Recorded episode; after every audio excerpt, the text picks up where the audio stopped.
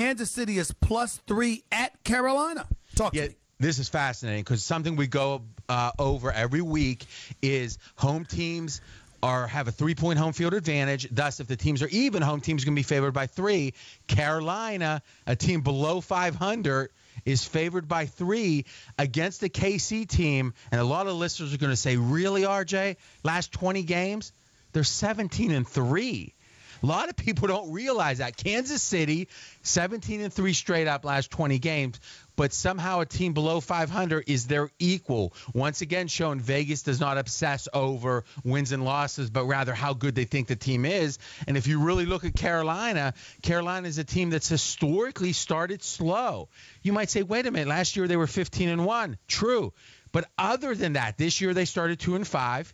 2014 2 and 2, 2013 1 and 3, 2012 1 and 6, 2011 1 and 5. So Rivera has started slow, but he's always played really well after the bye, and I think we've got a situation Vegas is much higher on Carolina than the average fan. That's why they're laying 3 against KC, and you know Stephen, I say this about once a month. If you disagree with Vegas, they will bet you that they're right.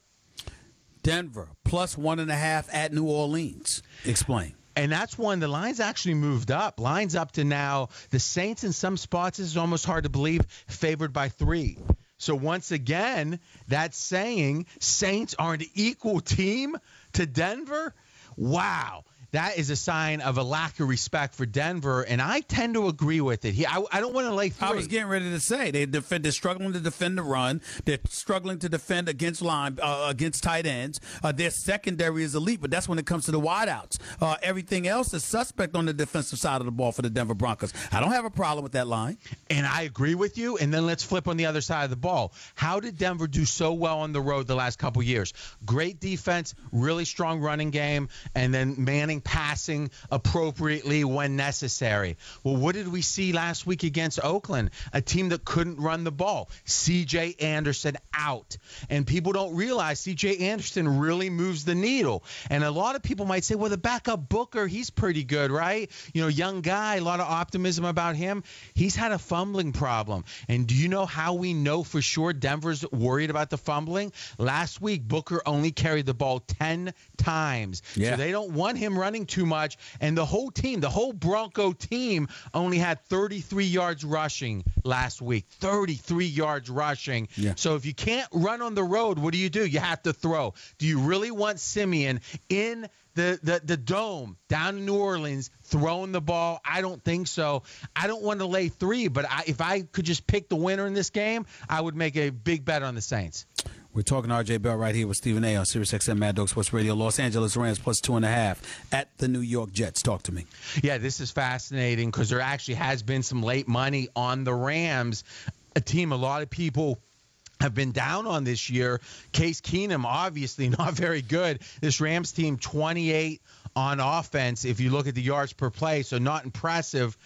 But in a way, Stephen, I think the Rams on the road might be an advantage this week. Now you're thinking, wait, why?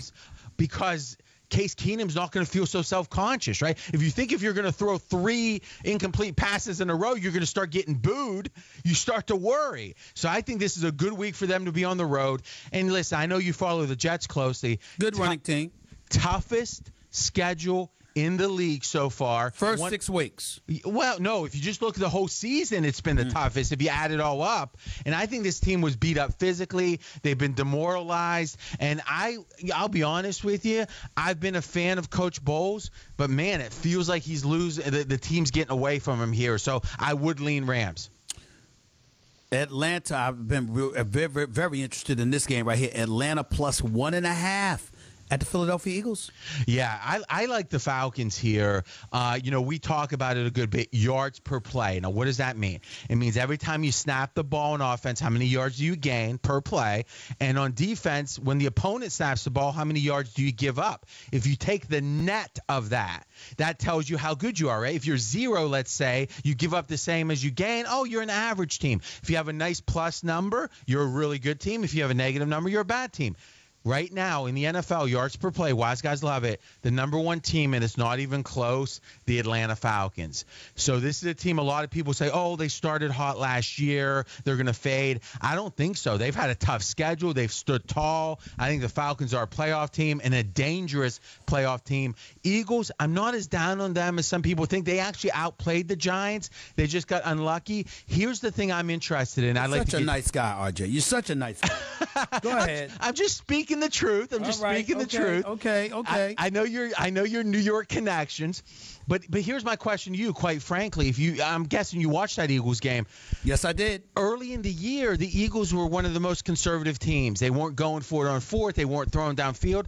Last week they went for it on fourth multiple times. They failed, and it, it just feels like they got much much more aggressive going downfield, and it felt like almost like an overreaction to the criticism. Which, what do you think? which- uh, yeah, it might be. So, what does that say to you about the coaches? It you reacted to the people instead of doing what you know how to do. And I'll tell you this, Peter, it's been a question mark. Schwartz has been a good DC. You know, some guys, it's that old Peter principle, right? You can only go so far, and if you go one more level, you're out of your element. I think Schwartz is a great DC. There's big question marks about the Eagles head coach. Wow.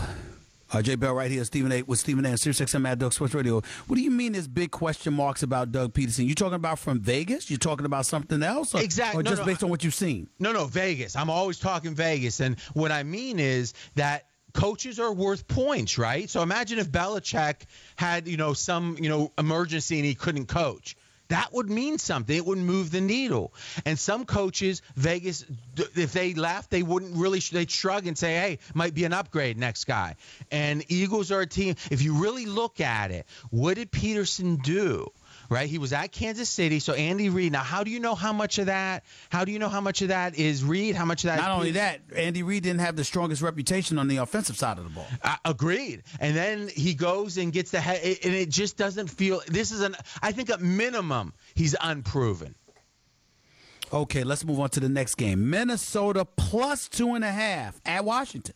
You know, a lot of people had, especially when Brady was out, a lot of people had Minnesota as the best team in the NFL. Serious people that I respect. Vegas guys had them number one at some point. Now they've lost three in a row. I think a lot of it has to do with the offensive line, a lot of injuries. I don't care who you are. You lose a lot of guys on the offensive line. Even Two about- starters. Two Yeah, starters. and, and that's I mean that's that's forty percent of the offensive line, right? Mm-hmm. And then the question is how good's the backup? Because whenever you talk about value of a player, there's the old Vegas joke: how valuable was Joe Montana? Oh, about a half a point when Steve Young was his backup, right? It's always relative, and it seems like the drop off of Minnesota has been significant. You got to start wondering Adrian Peterson. Everyone kind of shrugged off, oh, running backs, they're replaceable. Well, I tell you, Well, obviously, they don't know off- what they, they don't know what the hell they're talking about because Adrian Peterson's presence alone scared the living hell out of you.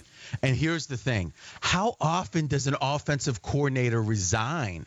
Right, you hear guys getting fired. I, I got to be honest with you. It's the first time I remember a coordinator resigning in a, in my memory, But. Norv Turner's been around a long time. You know what I mean? but- but I'm he, saying- he don't he don't need the job. Okay, so but the question is, he was getting a bi- a really big check, right? So the question is, what is going on inside that locker room? Because we've been giving Zimmer a lot of love. I mean, it's like, oh, he's like Belichick in the in the NFC. A lot of people said that early in the year. You got to wonder about the amount of turmoil. So right now, I, I listen. I think the Skins are overrated. They've won a lot of close games, so I don't want a piece of either of these teams. I do find it interesting that line at two and a half, Stephen, is pretty much saying Redskins are almost as good as the Vikings.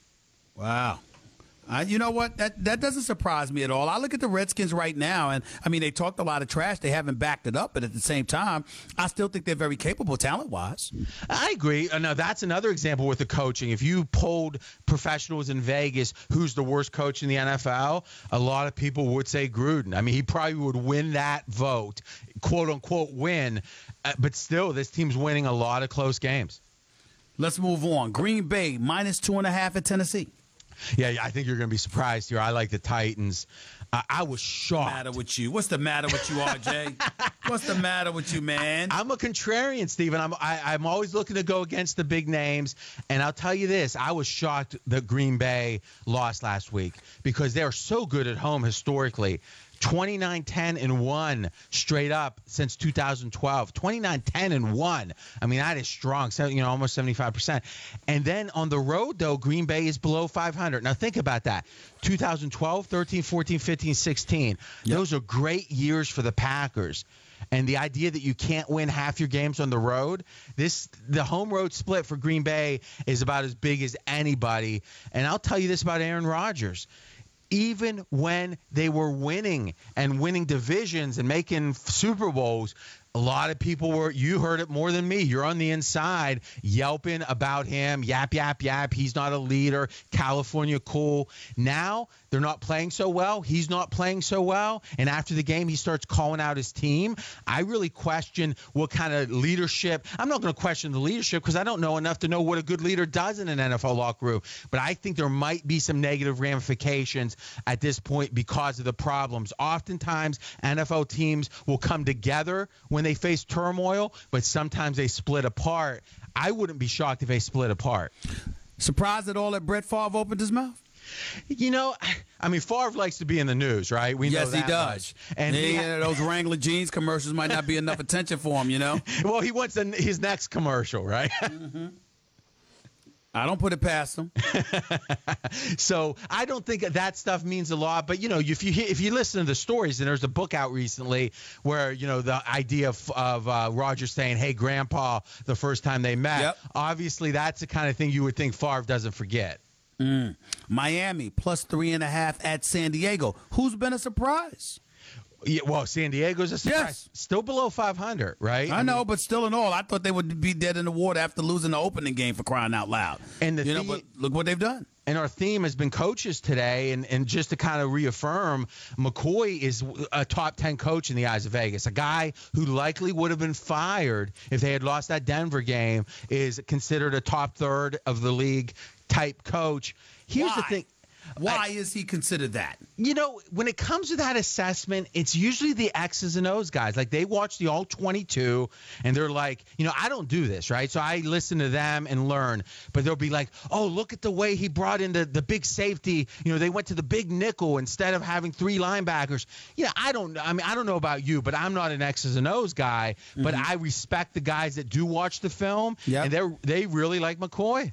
Mm. So the Dolphins are three and a half plus three and a half at San Diego. You cool with that line? Yeah, I think it's right. I would lean Dolphins, and here's why. San Diego has one of the weaker home fields in the NFL advantages here, and it's because they have a lot of transients, so people don't have that dedication to their hometown team. And also, there's been a lot of speculation about San Diego leaving, and there was a vote this week that went down. So there's two ways the Chargers could react to this. One is like, man, we're out of here, you know, and the crowd is like, oh, they're out of here.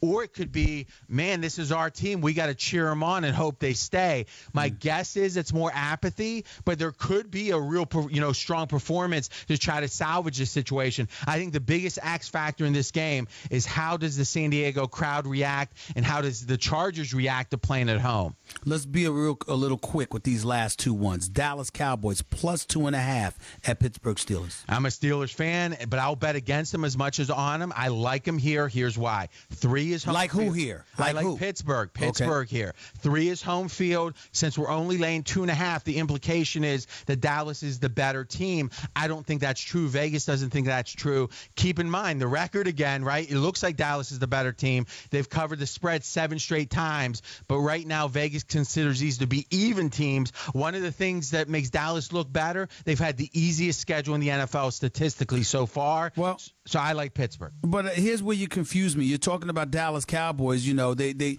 they're, they're plus two and a half. They're considered the better team. Well, if you're plus two and a half, you're being given two and a half points, ain't you? Yeah, but as we talk about, home field is three. So if Pittsburgh's at home as they are, and they were even, Pittsburgh would be a three point favorite, right? Like in the Carolina game. Right. The fact they're less than three is the market saying, actually, you've got to account for Dallas being better, so make that line less than three. That's what I disagree with. All right, Seahawks plus seven and a half at New England. So basically, you're giving the Seahawks seven and a half points. So they're clear underdogs in this game. Yeah, big over a touchdown. And for those that listen closely, I rarely lay over a touchdown, but one of my best bets of the week, the Patriots. And here's why Belichick off a bye. Some call him the genius. I think it's justified. Last 13 years, regular season and playoffs, 28 games off a bye. He's won 23 of them, 23 and 5. And Seattle is one of the most tired teams in the NFL, if not the most tired. Check this out, Stephen. Average NFL teams just about 60 plays a game that they defend on defense. In the last three games, Seattle has defended about 80 plays per game. So an extra 20 oh. per game. So you add that up, 20, 20, 20 is 60. It's like they've played an extra game in the last three games, I think you got an extra tired team, and you do not want to have an exploitable problem against Bill Belichick. You know what I've said? I don't care if he's fat and eating a bunch of donuts. I think they should grab Kam Chancellor, the coaching staff and the hierarchy should go find Marshawn Lynch and beg him to come back for the stretch run. They need an attitude adjustment. They need beast mode in there to remind them of the beast they can be. That's what I think. I, to close, I'll say this: If Seattle, when they are rested, I think they have a top three defense still. I just think they're so tired right now.